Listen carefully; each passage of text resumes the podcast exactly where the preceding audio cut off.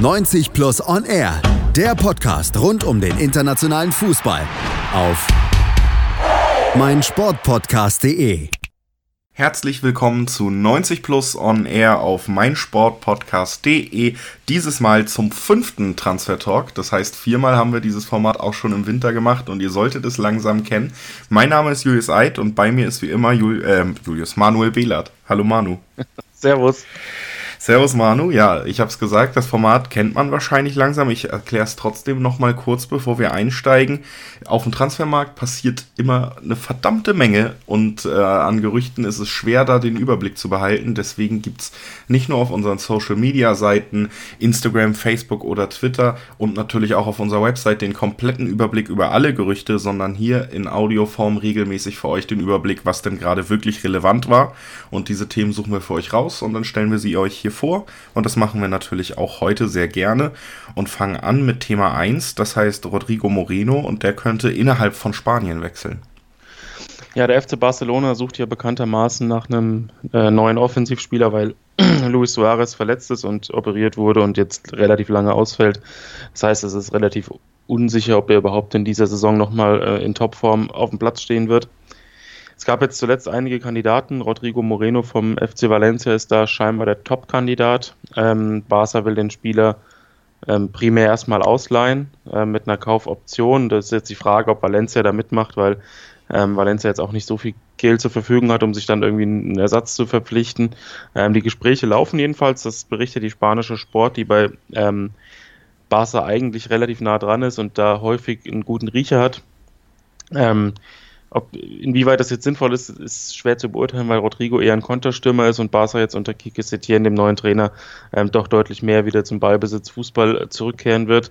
Ähm, allerdings ist es natürlich auf dem Wintertransfermarkt sowieso sehr schwer, passende Ergänzungen zu finden, insbesondere ähm, bei einem Club, äh, Club, dieses Kalibers, weil ähm, einfach Top-Mannschaften ihre besten Spieler nicht ohne weiteres ziehen lassen, äh, sodass das im Moment ähm, ja, eine knifflige Geschichte für Barca ist, es ist vielleicht nicht der ideale Spieler und ähm, die, richtige, die richtigen Transfermodalitäten sind auch noch nicht ähm, vorhanden. Dementsprechend kann sich das noch ein bisschen in die Länge ziehen. Also Barca wird wahrscheinlich alles versuchen, äh, den Deal irgendwie über die Bühne zu bringen.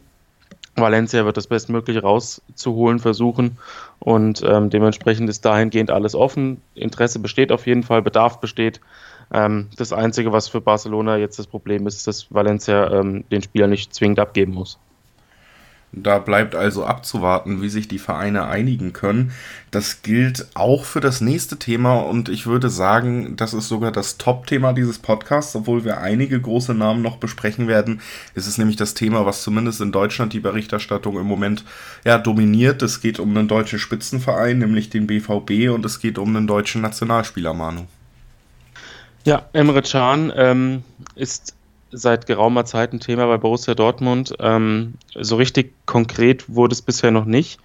Ähm, das könnte sich jetzt aber ändern, denn einerseits gab es jetzt gestern auf Nachfrage kein klares Dementi seitens des BVB. Andererseits melden jetzt verschiedene Medien, dass es Gespräche gibt, dass Can Juventus unbedingt verlassen will im Winter. Ähm, das große Problem derzeit sollen nach einem ähm, Bericht der Bild auch noch, aber noch die Finanzen sein. Ähm, das hohe Bruttogehalt von, von Chan ist sowieso ein Thema. Dortmund zahlt zwar mittlerweile auch relativ gute Gehälter, aber da muss Chan auf jeden Fall ähm, finanzielle Einbußen in Kauf nehmen. Dazu wäre er angeblich auch bereit. Ähm, gleichermaßen sind noch die Ablöseverhandlungen ein Problem. Juventus fordert angeblich rund 40 Millionen Euro und das ist eine Summe, die, ähm, da kann ich den BVB völlig nachvollziehen, wenn das der Wahrheit entspricht, die ich jetzt auch nicht für Emre Can, der unbedingt weg will, bezahlen würde. Also, ähm, dass Can von seiner Flexibilität her ähm, ein Spieler wäre, der eigentlich fast jeder Mannschaft ganz gut zu Gesicht steht, die ähm, auch über so eine Dreierkette ähm, verfügt in ihrem, in ihrem Spiel, wie es der BVB eben tut, ähm, ist klar. Dass Emre Can auch Spielpraxis äh, möchte vor der EM, ist klar. Dass er die in Dortmund vermutlich auch kriegen würde, ist auch klar. Ähm, nur die, die, finanziellen Konditionen müssen halt stimmen. Ähm, ich würde jetzt auch keine, keine Mondpreise für den Spieler bezahlen. Ähm, sollte Juventus von der Forderung, sollte diese denn stimmen, noch abrücken ähm, und man sich auf eine ähm, ja, gute, gute Mittellösung einigen können, dann ähm, ist das ein Thema, das der BVB definitiv ähm, weiter verfolgen sollte, ähm, bleibt Juventus aber stur, dann denke ich, wird sich das Thema auch erledigen und das relativ schnell. Das heißt, da ist noch alles offen und das gilt schönerweise nicht mehr für das nächste Thema, was wir jetzt besprechen wollen. Denn ich glaube, wenn ich richtig mitgezählt habe, ist das im fünften Wintertransfer Talk das dritte Mal, dass wir über Christian Eriksen und Inter Mailand sprechen in irgendeiner Form. Und jetzt endlich scheint der Durchbruch nah.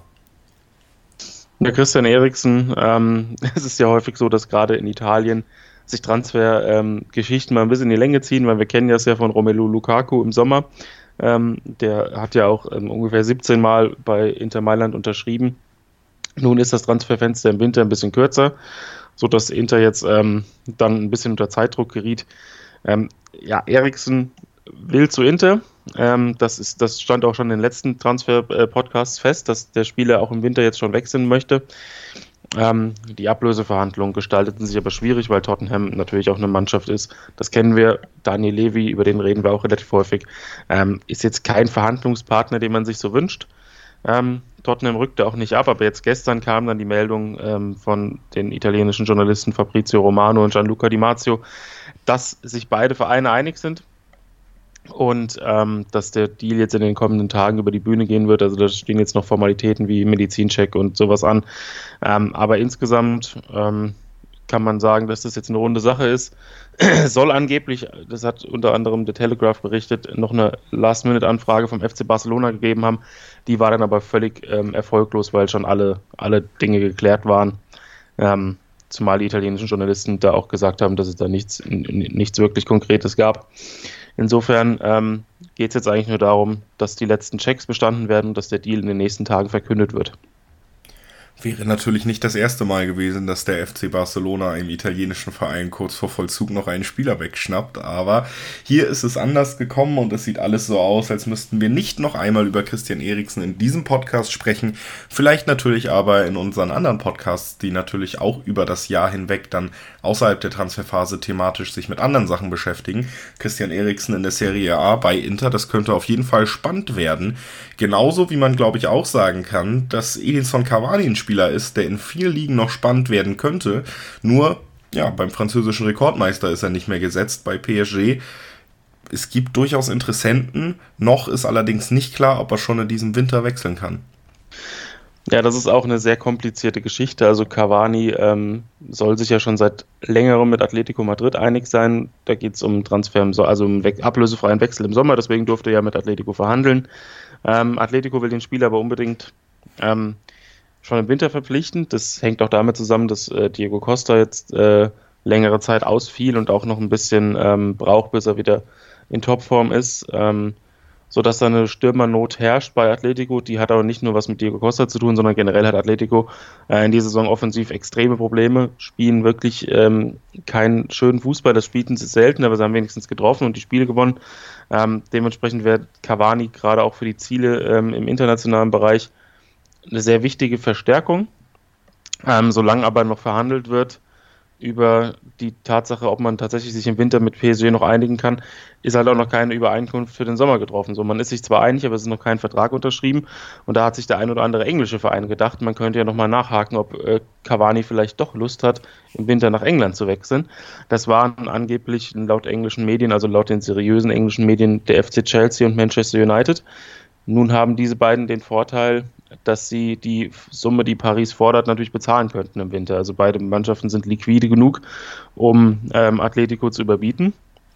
Und jetzt hängt es natürlich davon ab, was Cavani möchte. Also wenn er tatsächlich sagt, ja, Atletico, nur egal wann, dann ähm, hat Atletico natürlich weiterhin die besten Karten und wird irgendwann, wenn man merkt, dass die Verhandlungen über einen Transfer nicht, äh, nicht weiterkommen, werden sie das Ding für den Sommer fixieren. Aber sollte Cavani ähm, sagen, ich möchte einfach nochmal was Neues erleben und auch England ist für mich ein Thema, dann könnte tatsächlich ähm, Manchester United oder Chelsea eine gute Option sein. Ich glaube nur nicht, dass, dass das bei Chelsea so sinnvoll wäre, ähm, Tammy Abraham da jetzt einen, Kon Konkurrenten wie Cavani äh, hinzustellen.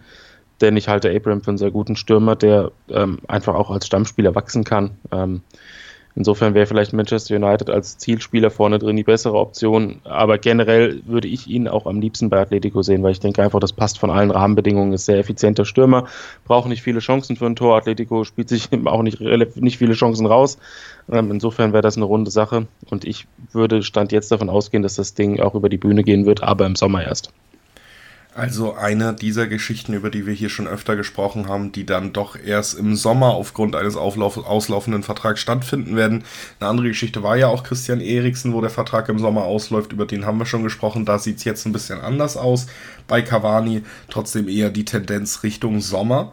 Wir bleiben aber direkt in England. Äh, du hast ja darüber gesprochen, dass Manchester United und Chelsea sich erkundigt haben nach Cavani. Es soll noch einen dritten Verein geben, der sich jetzt nicht nach Cavani erkundigt hat, der aber auf jeden Fall auf der Stürmersuche ist. Das sind die Tottenham Hotspurs, denn Harry Kane hat sich längerfristig verletzt und im besten Falle möchte man da auch noch im Wintertransfer reagieren.